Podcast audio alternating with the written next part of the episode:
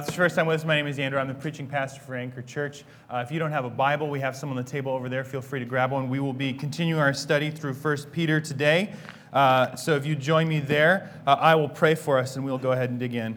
Uh, King Jesus, this is your day and we are your people. A mighty fortress is our God. You have, you have protected us. You have moved in our lives. You have saved us. You are God who is mighty to save. Jesus, we love you. We need you. Uh, you've forgiven us for our sins, and I pray you would continue to set us apart as holy and different and shape us to be people who enjoy you, who glorify you, who make much of your name, are faithful to your word, and live as your people in this city for your glory. I pray you would set us apart as a different people, that we would shine as light in the darkness around the reality of the gospel, around your death, burial, and resurrection, and that our life would be about that that your love for us would mark the life that we have as your people for your glory. Jesus, we love you and pray these things in your name, Jesus Christ. Amen. So, we live in a time and a place where there's a kind of homogenization of different. Uh, and what I mean by this, and I think this might really, really accent it, uh, is sometime in the late 1980s, the great, great hardcore band that you've never heard of, and it doesn't matter, called the Gorilla Biscuits, played a show somewhere on the East Coast. Now, what makes that particular show interesting is at some point in time, the guitar player, I think he spilled like ice cream. I'm probably also butchering the story, so if you fact check me on this, you're like, that was not exactly on how the ice cream spill story went. We'll both be on point there. But the, the, the, the, abbreviated version of the story, he spills ice cream on himself, kind of embarrassing. Uh, they're staying at somebody's house. Uh, he needs some clothes. The only clothes available to him are the dad's clothes. And so you have this punk rocker, late 1980s, uh, who puts on a nice uh, polo shirt and some nice, like, sort of dress uh, type of shorts, and I think maybe even some boat shoes or some kind of thing like that. So he gets up and he plays, and, and this, these are all a bunch of punk rockers, and they see him dressed like this, and all of a sudden it's like, oh, look, it's the new thing. the guy who spilled ice cream on himself. And to this day, you see straight edge hardcore kids, which are kind of, you know, subgenre of punk rocker. And you'll see them wearing fancy Fred Perry polos and nice shorts. And they're, they're doing this thing because some guy in the late 1980s spilled ice cream on himself. It is a little absurd. But the reality is, we have people, uh, many of us, maybe even, you know, these t shirts have been in my closet too, so it's not you guys out there, it's me right here. Uh, you know, you go to Hot Topic, you buy your Ramones shirt, that was made uh, in China on a thing, pressed out in a factory, 10 million of them everywhere, in every mall, everywhere in America, and we feel like we're being so different. The, the reality is, is, in 2015, there's a homogenization to different. Uh, that, that sometimes there's a similarity to the different that we are, are experiencing as a culture. And I think one of the things that's amazing about the Bible is that the church, the people of God, are called to be a different people a different people than those who surround us. But the reason we are different is not because we wear different t shirts or, or, or, find ourselves in sort of this odd polo shirt situation, uh, but because we know something and have experienced something different than the world around us. We are gospel people. We are people who know the God of the universe because the God of the universe has chosen to reveal himself to us by coming to earth by dying on a cross, forgiving us for our sins, making us right with Him, and giving us life. And that comes at the, fr- as a free gift from God. This is called grace. That our relationship with Jesus is not about how good we are at uh, being good or meditating or knowing some things, but that God Himself has chosen to enter into human history and reveal Himself to us, even when we didn't even like Him, even when we didn't even love Him. He came and died to make us right with Him by His grace and mercy. And this impact, this reality of who God is, Jesus, and the fact that it's not an abstraction for us, but as Christian, we are people who know Him. I mean, let us never forget that as the people of God, we are the people of God. Right? We can say these things. You are the church. And then it can kind of become vacuous and empty and it doesn't mean anything because we just don't think about it. I don't even think it's that we stop saying it. We don't need a new word. Like, I, am I'll, I'll put my cards on the table. I'm not into, uh, oh, well, Christian doesn't mean anything, so I'm a Jesus follower. They're called Christians. Read Acts 9. It's okay. I'm a follower of the way. Then they called them Christians, Acts chapter 9. It's in the Bible. Why do we do that? We're trying to find some meaning. The meaning isn't that we find something new to say. We don't invent some new idea. We actually take the thing that God has given us uh, in His Word and actually live out this meaning. And when we live as this people who know that God Himself has saved us, forgiven us, given us life, we live differently. That's what makes us a different people. And today, that's exactly what Peter wants to instill in us in these verses. That's the very thing he is after in our community. Really, in these communities, he's writing to in Asia Minor, but he wants it for us. He's writing to a people who have not yet experienced governmental persecution, as other Christians will, even in John's time. We just got out of First John, and that's what he's dealing with. Peter's written before that. Peter's written when the heat is just on. There's no formal persecutions. People are just starting to say, I don't know what I think about these Christians. They freak me out. I don't like them and, and the heat's on. And so Peter's writing to these churches, and Peter is the perfect guy to write to us about being different because, in terms of religious figures, in and of himself and from the biblical evidence, not what's sort of done with him after, after his life, and he's the first pope and all this other nonsense, to be just totally honest. not the first pope. He was married, it says so twice. Okay, he's married. I, I have Catholic friends who always don't like that one, but it's there. It's in 2 Corinthians chapter 9, verse 11, and it's there in Mark in chapter 2. You have to have a wife to have a mother-in-law. His mother-in-law is sick. Jesus comes and heals her, right? But what makes Peter so different and so perfect is that he's weird in terms of what we kind of have come to expect in a uh, high-powered religious figure. So I don't know if you've noticed this, but he disappears. You're reading the book of Acts, you hit chapter 15, the Jerusalem Council, and how many times is he mentioned in the other 27 chapters of the book of Acts? Zero. I'm getting a one. Someone's giving me hand signals. I will check that and correct myself if I'm wrong because I'm a human being and I can be wrong, just for the record. But he's almost not mentioned at all. If he's mentioned at all, it's, it's, he disappears. Uh, Galatians chapter 2, verse 11. We, we get this story about how uh, uh, Paul rebukes Peter to his face in Antioch in the, in the province of Galatia. And that's kind of it. We get 2 Corinthians chapter or 1 Corinthians chapter 9. Paul mentions, hey, the apostles travel with their wives doing ministry. Even Cephas, that's Peter. Then we get his two letters. We get Mark's gospel, it's likely his gospel account. He's a prominent figure in the gospel account, but he disappears. Now, if you're living and you're trying to be the top dog in a new religious community, do you not think that you might make sure that you're more mentioned?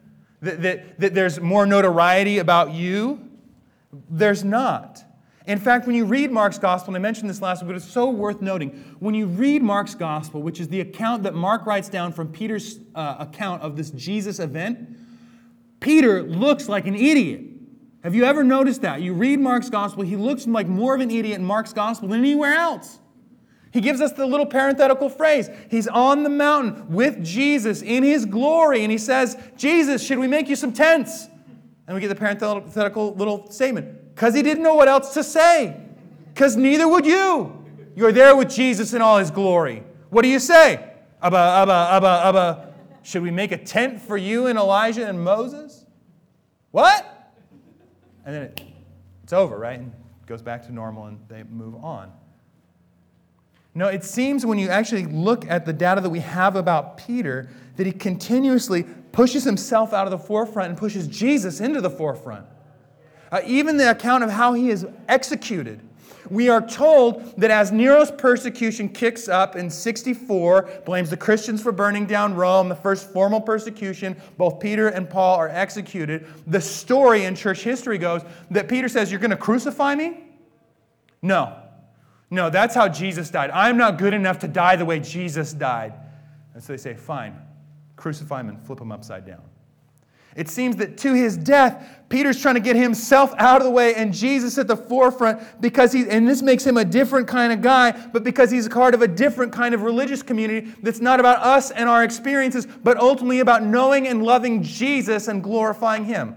Let's look at the text. Second Peter, pardon me, First Peter chapter 1, starting in, or chapter 2, starting in verse 1. Now, there's the word so.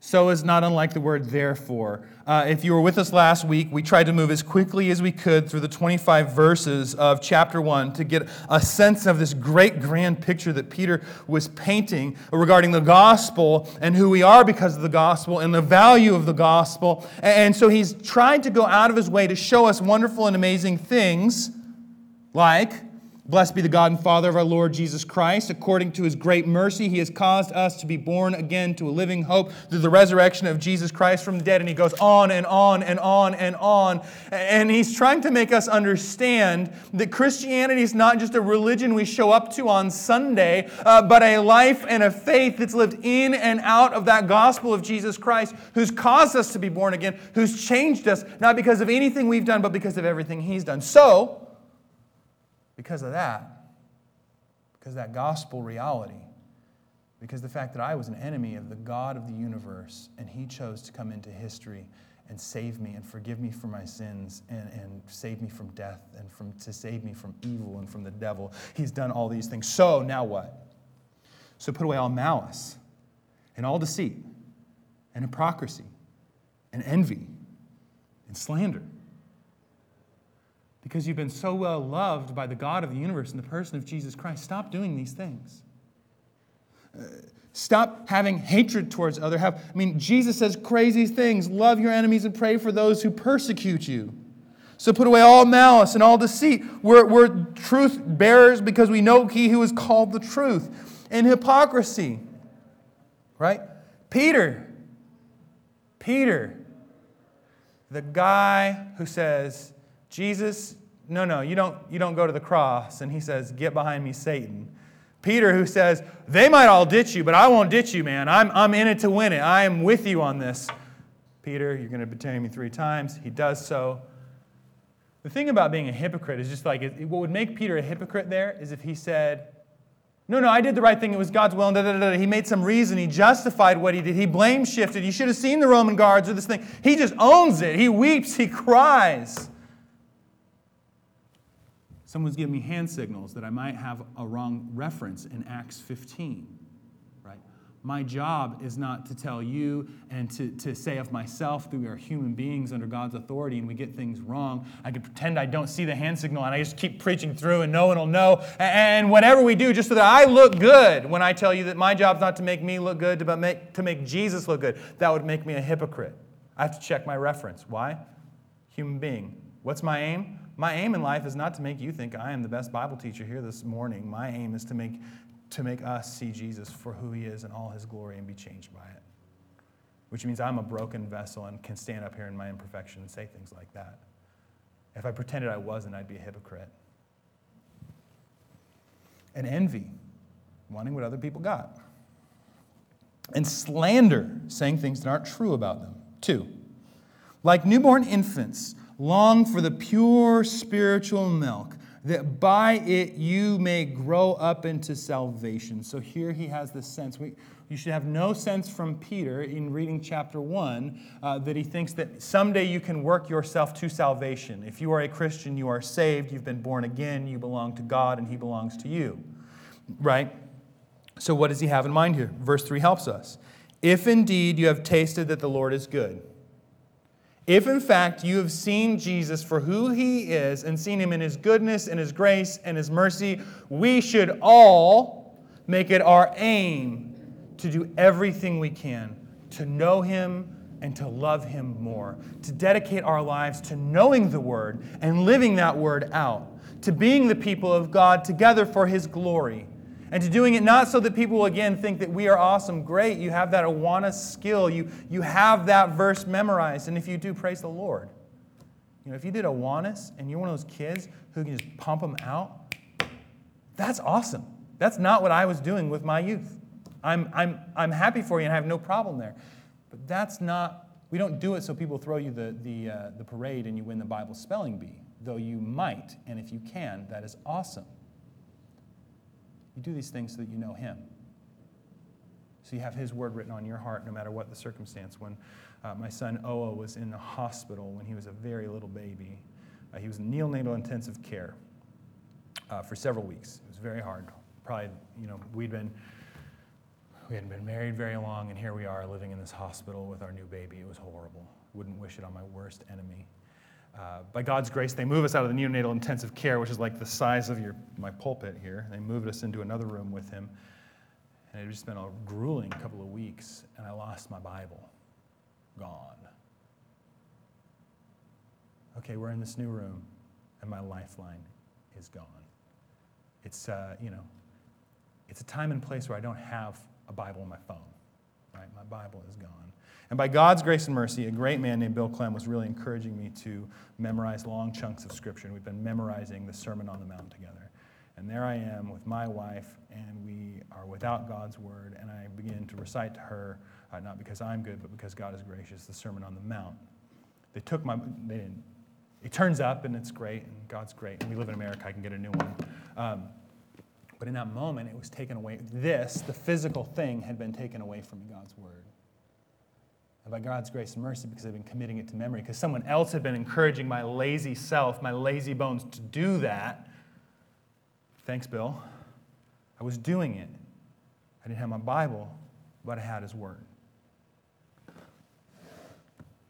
Like newborn infants long for the pure and spiritual milk, I think this is the word here. This is the truth. This is the Bible. This is when the Bible, uh, Charles Haddon Spurgeon said that we should be people that are of such of the Bible that when we get cut, we bleed Bible. Um, that we are so into God's word and just being steeped in this thing that it's, it's what we think about and what's on our minds. You know what I mean? Like, I, I, get it. Like, we, we live in a time and a place where you can stick the earbuds in and listen to music. And, and we're Christians who, at this church, we don't say that has to all be uh, Jesus music all the time. I'm not saying that. But what I'm saying is we take all this time to put all this other stuff on our brains and in our minds. And how much time do we just take to get stoked in the Word? How much time do we take to read His Word? I know you're home. It's tired. Your husband just got home. You want to put your feet up. The kids have been shouting. And Seinfeld is so funny and you just want to you just want to zone out for just a minute and chillax. Hey, I get it. I'm not saying you can't. I'm not saying Seinfeld is bad. In fact, it might be the greatest show ever made. what I am saying is that we're quick to prioritize. I'm quick to prioritize. Uh, in a hospital room, I didn't need to be able to, though I might be able to, recite on end Seinfeld lines. Not helpful. But because Bill pushed me, I was being nurtured on the spiritual milk and could recite to my bride the word. That's what we needed, not Seinfeld if indeed you have tasted that the Lord is good. He's saying, like an infant, we're hungry for. We're hungry for His Word. We're hungry for Bible teaching. We're hungry to know Him. This happened when I got saved. If there was something at a church where there was Bible teaching, I was there because I'd just gotten saved and I needed someone to open this book and tell me what it meant because I was very confused. Uh, all I knew, I was hungry for what was ever on the menu. I would go to church in the morning and the evening because I was at a place that had morning and evening service. I'd go to both just so I could hear it again because I had no idea because I was hungry. Turns out babies are hungry, right? Children are hungry. When my kids are hungry, they just tell me they're hungry. We're driving in the car, we have somewhere to be, we have an appointment. That's why we have snack bars in the car because they are children and they are hungry. Are we that way with God's Word? Did you wake up hungry this morning when you came in here? Were you ready to eat? Not that it's my job just to feed you, it's my job to teach you how to get in this thing for yourself. Yeah, it's my job to stand up here and say, Jesus is awesome. Let's praise the Lord. This is what it says sing. It is my pleasure. It is my honor. But just as much as it is my pleasure and my honor to lift up the name of Jesus, my hope is that y'all are being equipped more and more to do this yourself as well. So that you can do this yourself as well. We have Bible studies, discipleship groups. We want you in those so that you can do this for you and so that you can help other people do this too, right? Like newborn infants, long for the pure and spiritual milk, that by it you may grow up into salvation, that you may be more and more the person God has already made you to be. And, listen to this. As you come to Him, this is who you are, church. If you're a Christian, this is who you are. As you come to Him, a living stone, rejected by men, but in the sight of God, chosen and precious. You're precious. You're chosen. If you've been redeemed by the blood of the Lamb, you sit in the hands of God, chosen and precious, not because you are awesome, because He is so gracious to you. Friends, I'm a sinner, and so are you. My sins have been paid for by the blood of the Lamb, and because He has done that, He holds me in His hand and calls me chosen and precious. Now, what I need you to see what Peter's doing here. He's starting with us as individuals, and he's about to widen the scope out into a local community. And I think ultimately widen it out into the Big C church, all the people who love Jesus. So watch it. Watch it go.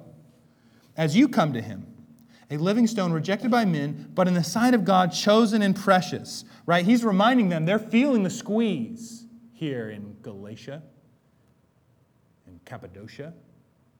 They're feeling the squeeze of people starting to say, I don't like these Christians. I don't like what they're up to. I don't trust them. I'd rather have somebody else work in my shop. I'd rather hire a different carpenter. I would rather have somebody else out in my field working. I don't trust these guys. They don't, they don't go down to the temple with us. They don't worship the God. They don't worship our pretend gods. They don't do the stuff of our culture. They're kind of fuddy-duddies. They're doing their own thing. They're probably getting the heat both from their pagan neighbors and from their, their Jewish neighbors who have not accepted Jesus as their Messiah. And they're getting squeezed. This is important because we like to be liked, right? No one starts the Twitter feed so that every, maybe, you're, maybe you're sadistic, I don't know, but no one says, I'm going to get on Twitter so everyone just hates me and sends me hate tweets. Tell me how horrible I am. It's not why you get on the thing, unless that's sort of your thing. And then that's another sermon for another day, right?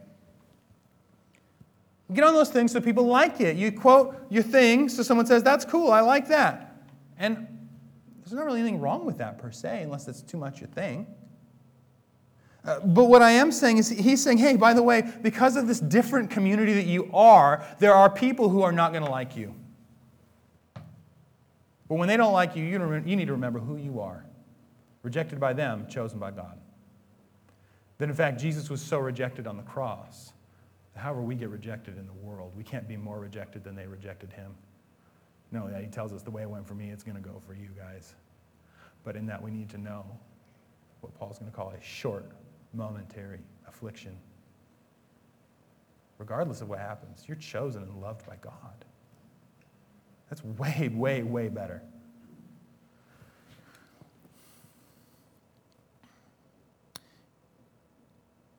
A living stone rejected by men, but in the sight of God, chosen and precious.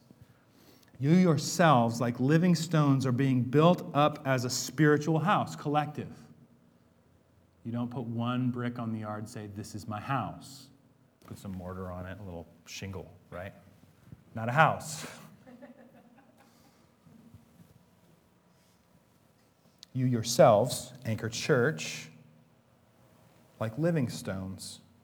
I, I want to be careful here, but I, I can't help but wonder if he doesn't have Ezekiel in mind when Jesus says, I'm going to take their heart of flesh and, or their heart of stone and give them a heart of flesh. That, that language in Ezekiel, heart, for, for Old Testament people, heart doesn't just mean ba-bum, ba-bum, ba-bum, ba-bum, or doesn't just mean, oh, that's nice, heart, like stuff. I don't know, when, when I hear heart, he's got heart. Or like heart, like he's got heart, he's courageous.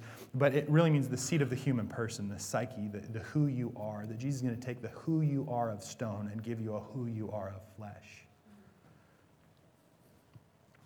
So I, I can't help but wonder if he doesn't have these living stones, I, you know, stone, now they're a lot, I don't know. I, I can't help but wonder if he's not thinking that. And I, and I say that because he is about to pummel us. He's about to show us how to preach the gospel from the Old Testament here, by the way. So maybe I just, there's the spoiler alert, uh, but here we go. You yourselves, like living stones, are being built up as a spiritual house to be a holy priesthood. We'll come back for that one. Okay, we're going to come back for both of those words. But a holy priesthood, set apart people who are what? To offer spiritual sacrifice acceptable to God through Jesus Christ, which is what? Doesn't mean animals at this point in time. Uh, Romans is really clear. We're, we're living sacrifices. Our whole life lived glorifying, and enjoying Jesus for all he is, is our, is our, is our spiritual, we are, you and I are living sacrifices. Our life is this thing towards Christ in all that we do. To offer spiritual sacrifice, that's our life, acceptable to God You and I were once not acceptable to God. And if you don't know Jesus, the only thing that makes you acceptable to God is Jesus Christ paying the price for your sins and making them right. But hear this. So, because of this, your life in Christ is pleasing to God. Your life doing the Jesus y stuff that you do we have a, you can't have a mentality that says, I just got to do something. I just want to make God happy. If I can only do this, God make God. I just want to make. Well, you know what? God has been made happy in the cross of His Son, and He's imputed that. He's put that upon you that you can live a life that's glorifying to Him. Sacrifice acceptable to God through Jesus Christ. Now listen. Oh man. How do you not preach all these texts? You just got to do what Peter does. We can't go to all these different places because he's about to say crazy, amazing stuff to God through Jesus Christ, for it stands in Scripture. Now, he's doing some paraphrasing, he, he's dropping a couple things out. He's not necessarily trying to do a direct quote here all the time, uh, but he is borrowing heavily from the Septuagint. Behold, this is Isaiah 46 and 8. He dropped seven out. Behold, I am lying in Zion a stone, a cornerstone chosen and precious, and whoever believes in him will not be put to shame. If you believe in the Lord Jesus Christ, you will not be put to shame. Why? We all have to stand before God. You and I will be judged by the God of the universe, period.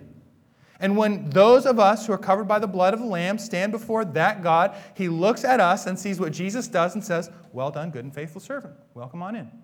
Welcome home. Welcome home. He doesn't do that because of your Awanas spelling bee champion prowess. We do Awanas spelling bee champion prowess because we know what awaits us. We await God who loves us through Jesus.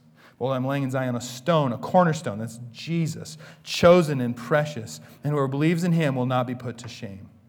Now, here's what he's doing. Check this out. This is a rabbi trick. It's called pearl stringing in English, where you take a word from the text that you just used and you take that word in another text and you do a little leapfrog, whoop, to the next text. Now, this shows us something about Peter. He's never called a rabbi, but he's using a rabbinic trick. Trick? Method, exegetical method. So the honor is for you who believe, Anchor Church. But for those who do not believe, Psalm 118 says, The stone the builders rejected has become the cornerstone. So these people who should have been expecting Messiah, who rejected Messiah, they're the builders. The stone that the builders rejected has become the cornerstone. They rejected him, but he is the cornerstone. Now, why is this important? As I was looking at this text with a couple guys on Monday morning, we found this. Uh, I didn't see it, someone else saw it. Uh, it was beautiful. This is Psalm 118. Now, why is Psalm 118 important? Uh, in the post exilic time, this is a Passover psalm. This is a psalm they recite at Passover. And, and one of the things that Peter and John are going to continuously try and do is point us to the reality that Jesus is the Passover lamb. He is the one that our sins are passed over because his blood is put on our doorposts. And of course, Jesus actually associates himself with this in Mark's gospel. And a stone of stumbling and a rock of offense, Isaiah 8. So stone, stone, stone. Rabbinic trick. Paul's going to use the language for those of us who are being saved.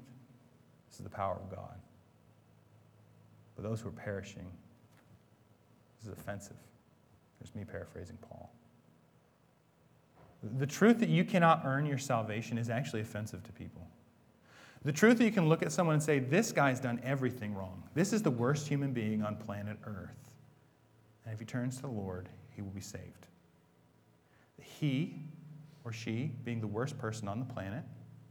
Someone, someone, if we put everybody on a score, someone on planet Earth is actually the worst person on the planet right now, right? If we're going to score it, because that's how we do it, right? Uh, when you ask people who are not Christians about hell and heaven, they say, well, you know, I don't really believe in that stuff, but if it's true, you know, uh, Mother Teresa, I don't know why it's always Mother Teresa. It's, other, it's always Mother Teresa or Gandhi. She's here. And then it's usually Stalin or Hitler, and they go here. I've had this conversation a thousand times a thousand different people, and always goes about the same. Right? One of those, you're not supposed to say Hitler, so people say Stalin because he's bad, or Pol Pot if they're really like, you know, into being cool because he's really bad. But not everybody knows he's a little esoteric, horrible human being, right? So horrible human Pol Pot's here, and the Mother Teresa is up here, or Gandhi. You know, can, I'm not making any political comments or of the goodness of these people. I'm just telling you how this conversation always goes. It's always one. Or Martin Luther King goes in there too. He's the other guy that goes in there. So, so one of them's righteous Messiah level work, and one of them's not. I said, Well, I'm not this guy or that guy. I'm somewhere in between here. You know, I, have tried to be a nice person. I think I'm good with God. I, I think we're okay here. Now, when you say, Well, what about Pol Pot? He's dead now. So if that guy, who's arguably horrific human being, horrible, or random, it's even better with a random, whoever's on the bottom of that scale right now on planet Earth, if right now they turn to the Lord Jesus Christ and call on his name, they will be saved, period. This is the power of the gospel of Jesus Christ, and that is offensive. You mean I've worked so hard to be so kind to all these people, and even on his deathbed, that guy gets to say he's sorry and God will take him into his kingdom and he gets to live with God, and I don't? Yes. Welcome to the gospel of Jesus Christ. That's how it works. That's how it always works. If it doesn't work that way, it's not grace. If it's you have to be good enough to get the grace, it's not grace. You earned your way into the final tier of the next Food Network star. You've made it. You have the chance. That's what I watch on Netflix, so sue me. Right? You made it though. You've, you've worked so hard and you're there, and now you can receive the grace. Wrong. Wrong. We have nothing on God. Because then you could say, it's the cross of Jesus Christ plus all the good things that I did. No, it's only the cross of Jesus Christ, and that is to the praise of his glory.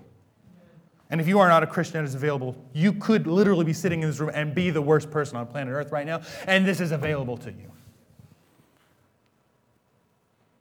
I digress.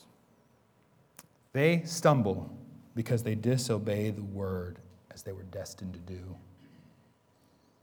Now listen. But you are a chosen race, a royal priesthood, a holy nation, a people for his own possession, that you may proclaim the excellencies of him who called you out of darkness into his marvelous light. Once you were not a people, but now you are God's people. Once you had not received mercy, but now you've received mercy. Pete's doing something in here that if we read it slowly, and maybe if you've read Hosea, you might see. Maybe Exodus. This is why I'm going to urge you read your Bible, read your whole Bible. I know Hosea is confusing. I know it's really confusing. There are people here who would love to help you study and understand Hosea. Hosea gets weird. weird. Hosea, I want you to marry this gal. That gal? Yep, that gal. And she's going to treat you horrible. Really? Is that you, God? Yes. And you have some children, and you're going to give them weird names.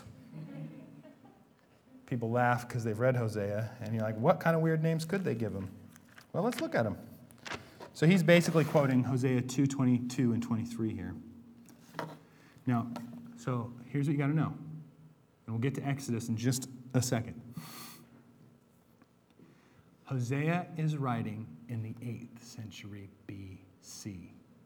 It's prior to 722 when the Assyrians come in and wreck shop on the northern kingdom. The Hebrew is hard, and for a long time they thought it was because it was broken. It turns out it's just Northern Kingdom Hebrew, most people agree now. Uh, it's a very difficult book to get after, but it is a, an amazing and wonderful and beautiful book. So he's writing in the midst of, if you've read uh, that part of First Kings that describes the time between when, when uh, the, the northern kingdom breaks off from uh, after Solomon's reign uh, to the time that the Assyrians come in and wreck shop, it's like I don't know what it is. It's nuts, okay? It is, it is madness. It is evil. It is wicked. It is gnarly. It is horrible. And here's Hosea preaching in that. And this is what God tells him to say. And this is what God says to him. And in that day I will answer, declares the Lord. I will answer the heavens, and they shall answer the earth. And the earth shall answer the grain and the wine and the oil, and they shall answer Jezreel. This is probably a courtroom thing, courtroom setup. Um, and I will sow her for myself in the land. And you, and I will have, listen to this. So are, these are his kids' names No mercy and not my people. I know people are really going for interesting and creative names these days, but please do not name your children uh, No Mercy unless you want them to be a professional wrestler, but definitely not Not My People. I don't know what to do with that. And I will have mercy on No Mercy. And I will say to Not My People, You are my people. And he shall say, You are my God. Now, what's the context then? So he's writing to these people who are going nuts. They're worshiping pretend gods. Kings are doing horrible things. People are doing worse. They're running. They're rebelling. They're warring against God. And Hosea keeps saying, Come back, come back, come back. And his wife is this word picture for what Israel is doing to God. But he says there's this time coming. There's this time coming when these people who have totally and completely rejected me, I'm going to say to them, You get mercy. There's this time coming when the people have uh, made themselves my enemy and, and, and done everything to say to the world, These are not the people of God, to say to him, These are my people. When's that fulfilled? Peter thinks it's right here. And in fact, I would go so far as to say Peter thinks it's right here.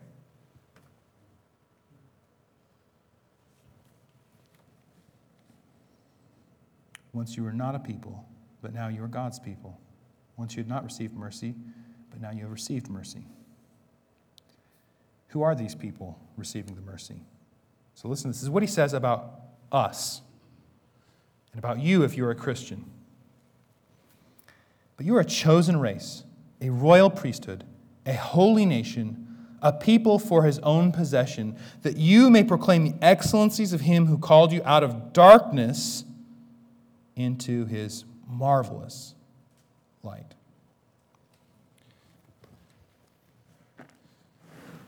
If you would go left with me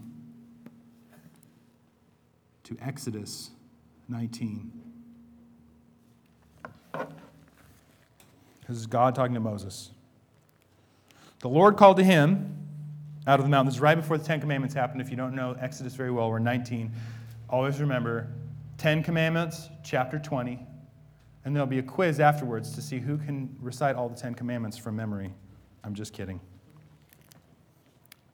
It's, an, it's an, one of those things where you say that and you realize that's my own inside personal joke. There's a, there's a prof at my school who, when my friend Bill, who I mentioned earlier, he, he would do oral exams on tests in the Bible class. He'd have two students come in at a time. And he said to the first kid, young man, he said, not kid, young man. He was a young man. He didn't say young man. He said, recite for me from memory the Ten Commandments. Go. And my friend Bill sitting there like, oh, I hope we get an easier question than that. Holy smokes. Now, if they'd been Presbyterians, they would have had it memorized from catechism as children, but hey, moving on. okay. The Lord called to him out of the mountain, saying, Thus you shall say to the house of Jacob, and tell the people of Israel, You yourselves have seen what I did to the Egyptians, because they wouldn't let them go. They got out and how I, how I bore you on eagle's wings and brought you to myself. Now, therefore, if you will indeed obey my voice and keep my covenant, you shall be my treasured possession among the peoples. For all the earth is mine, and you shall be to me, this is an amazing phrase, kingdom of priests and a holy nation. These are the words that you shall speak to the people of Israel. Now, what's the problem? they do the Hosea thing and it doesn't go well for them. They don't obey his voice and things go really, really horrible. And yet, God, in his grace and mercy, still sends the one he promised to fix everything Jesus. So, what Peter is seeing here is in the church is the fulfillment of these things that go from way, way, way back in the day you know, these promises from 1450, circa 1450 BC, uh, these promises from before 722 BC, and he's seeing them ultimately fulfilled in Jesus for the people of God here.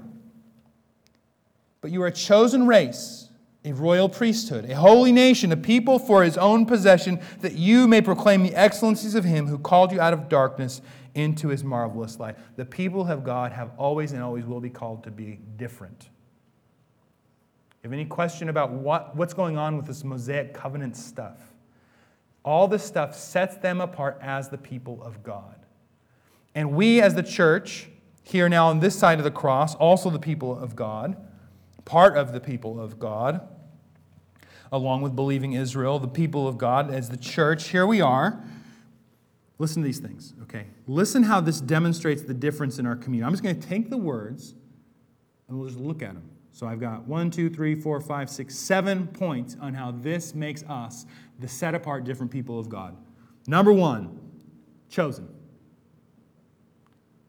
The word also could be rendered elect.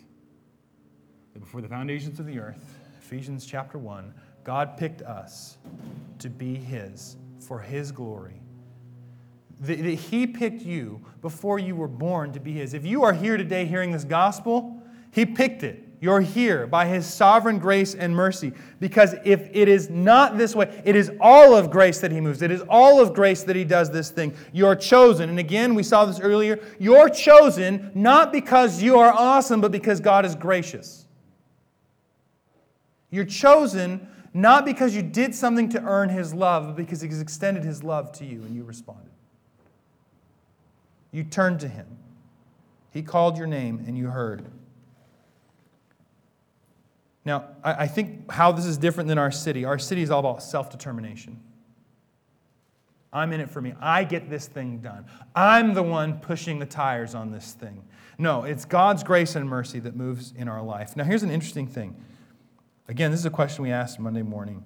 So he uses the word race in this first one, a chosen race, and then he's going to say a holy nation. Uh, this word nation here is the word that can also be translated Gentile. So, what's going on? What is this holy race? Uh, this race seems to have more in mind something like offspring, family. We are called out from the people of the world to be the family of God by His grace and mercy. Yeah, He made a promise in 14, circa 1450 that He fulfilled. And yeah, He made a promise before the Assyrians wrecked shop on the northern kingdom. But even more than that, He made a promise to a man named Abraham who's worshiping pretend gods somewhere near Iraq mm, 2,000 years ago ish. The farther back you get, the more ish is a bigger span of time. When was I born? Mm, 1981 ish. When is uh, the, the difference between that and Abraham? The ish in uh, about, you know, you know 4,000 years ago ish is a little more ish ish, I guess. But he made a promise to a pagan living in Iraq Abe, get your stuff. We're getting out of here. You're going to leave your land, your father's land, your family, and I'm going to make you the father of many nations. I'm going to make your offspring like the sand of the sea. I'm going to make them uncountable. Now, what do we see in the book of Revelation? This great picture in heaven as John looks out. What does he see? People from every tribe and every tongue, beyond count. If you're a Christian, we're going to be part of this group of people from every tribe and every tongue, beyond count, in this promise made to Abraham to be this offspring. Paul's going to use that language in Galatians. We're the offspring of Abraham. Abraham, if Abraham, you know, as heir, and then Abraham's seed, not seeds, but then us seed, and it's Jesus, and then we're the, the people of God through Jesus. This is big, giant fulfillment of this thing. Peter has this beautiful, wonderful sentence that we read, and turns out what Pete is doing is again and again and again and again and saying, hey, there's this giant story where humans broke everything and sinned against God. God made a promise to fix the things they broke, and He kept telling them about this thing He was going to do in the person of Jesus who forgives sins, makes them right, and gives them life. And He's saying, Look, Messiah's come. The Christ has come. Jesus is God. He's the one. He's done all this stuff that God said was going to happen. Praise the Lord. Now, here's the one that's amazing a kingdom of priests, a royal priesthood. Why is this amazing? Old Testament knowledge. Because kings and priests come from different families in the Old Testament. Kings come from the line of Judah, priests are Zadokites from Levi's line, and they're different. And, and, and anytime they start coming together throughout the history, even in the intertestamental t- period in between the Old Testament and New Testament, people kind of freak out. Even when that gets lifted, when the priestly line gets list, lifted from a guy who's of the Zadokite line, he's the priest that's in charge when David's in charge. So a long time before this. This is probably why, the, have you ever heard of the Dead Sea Scrolls? They go out and live in the desert. They go out and live in the desert because the wrong guy from the wrong family is the priest. And they say, We are taking our things and moving to the backwoods. See you later. We don't have the temple. We don't have this line. We don't have. A lot of this stuff is not a big deal to us. But the fact that we even have the Dead Sea Scroll stuff is because people said, I'm taking my stuff and I'm getting out of here because that guy's not supposed to be the priest. Now, this is why Jesus freaks people out because he's a different kind of priest. He's not a Levite priest, he's a priest of the order of Melchizedek, which so close to lunch, we don't have time to unpack that whole thing. But what's so important is that we know that Jesus comes as this priest king. He comes as this priest king. And what's amazing about that is represented in these offices these two things about God you must know. He's transcendent. He's the King of kings and the Lord of lords. He, is above all, ruling all. And yet, this one who is so transcendent and glorious, he's priestly, he's immanent. He's transcendent and he's immanent. And those two features are captured in his roles and in his office. And somehow we're part of this thing that he's doing. Not that we're transcendent or immanent, we're immanent, but not transcendent. But that we're royal, right? So, so we're chosen, so it's not about self determination. We're chosen into this family. We love us, not community. It's always about us and not the people. Family is about people, not us. Royal, honestly, we love our lives being about my kingdom. I want things the way I want them, when I want them. And if Amazon wants to send me something in the mail for free for two days instead of the one day thing where I type something into the computer and things magically show up on my doorstep the same day, I throw a fit because I got the free two day shipping. Guess what? That's about my kingdom. That's my kingdom. Mine, mine, mine, mine. Kingdom of God's about God. We're royal priests. We're part of the kingdom of God as people that are for His glory and for Him and for Him. Priesthood. We're worshipers. I mean, honestly, let's be real. This is Seattle. We love to worship ourselves. Remember? Mine, mine, mine, mine, mine.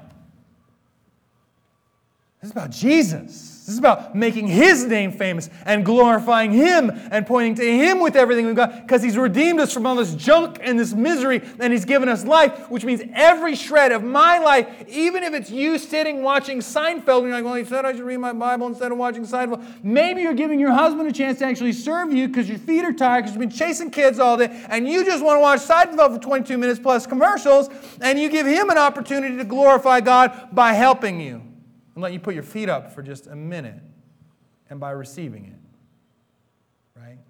It's kingdom stuff because he's putting you first instead of him first. It's even kingdom stuff to let him uh, worship Jesus by loving and serving you. Priesthood, our lives are a living sacrifice, as we mentioned earlier. Holy. We love to be liked. Well, honestly, being liked isn't always being set apart. Being liked is usually how do we be as much like the world as we can? How do I be as much like my non Christian neighbors as I can and still call myself a Christian? My aim is to be a Jesus person, and that makes me set apart. Nation. Wonderful Abrahamic covenant. We're about our little world. God wants you to be about his big world. You might not be called to go to Iran, but man, you're here in America. Throw those guys a rope.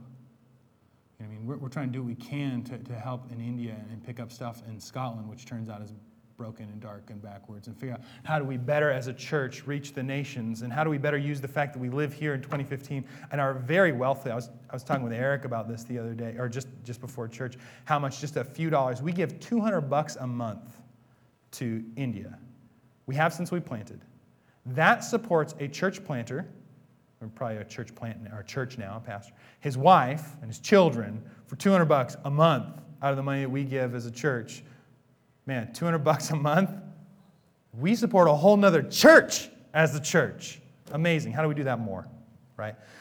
Because it's not about us and the smallness, it's about the hugeness. It's about being so excited for that day when you and I are there with Jesus. And apparently, we are all speaking our language or something because every tongue is represented. I don't know how that all works out, but, but that you and I are there and we're joined with the family, the nation of God, the holy people of God throughout all time, and all these people that Jesus has done all these miracles, just He's done miracles in your life and in this church. He's doing miracles in the lives and the churches and the people all across the world. And we get to spend all of eternity doing what? Jesus, Jesus, Jesus, Jesus. Why? Last word praise. We can be so insular and we can be so small and we can be so about ourselves. And we're really called to see this huge, giant picture of all the things Jesus has done to redeem us from our sin for his glory. Praise the Lord. If you don't know him, I want you to meet him. He is huge and he is amazing and he is awesome. And he will save you from your sins. He will forgive you from every, even if you are that worst person in the world. You ain't got nothing. You cannot out sin the cross of Jesus Christ. Come to know him. He is God. He reaches down to get us, not us getting up to him. It's not you putting your life together so he'll like you. It's him taking us to be on his team, even though we don't deserve it at all. And that is the grace and mercy of God. How do I then ask myself when I see this thing, me living to the praise of His glory, how do I give my life to the praise of His glory? How do I give my life to live a life that is set apart as these things, as a chosen race, a royal priesthood, a holy nation? How does my life more and more embody this? How do we live as a different people? How do you live as a different person? And how do we as a church live as a different people? How do we strive together then, as the people of God, to be this alternative community, this different community here in Seattle? Right? How do we do this together? How do we love one another? How do we love our neighbors? How do we create a hospitable place for people to be? Right? How do we just make sure that we're not living uh, just like the rest of Seattle? This is, this is not a like gargantuan church. You could actually probably say hi to every. I mean, don't do this because I'm saying it. You can't do it because I'm saying it. You can actually say hi to people when they walk in. Welcome. Are you new here? Welcome. Have a seat. Would you like to sit next to me? I have a seat right here because it turns out we have chairs. And there's a seat. You can sit in my seat next to me. Hi. I mean, right? Maybe it's just my block. Neighbors hide. I go to get the mail. They run in. They hide. They wait till I'm out of town to wash their car. Let's be different than that. Let's be different than that. Let's weird people out how friendly we are, not because we're creeps, because we're actually treating other human beings like human beings.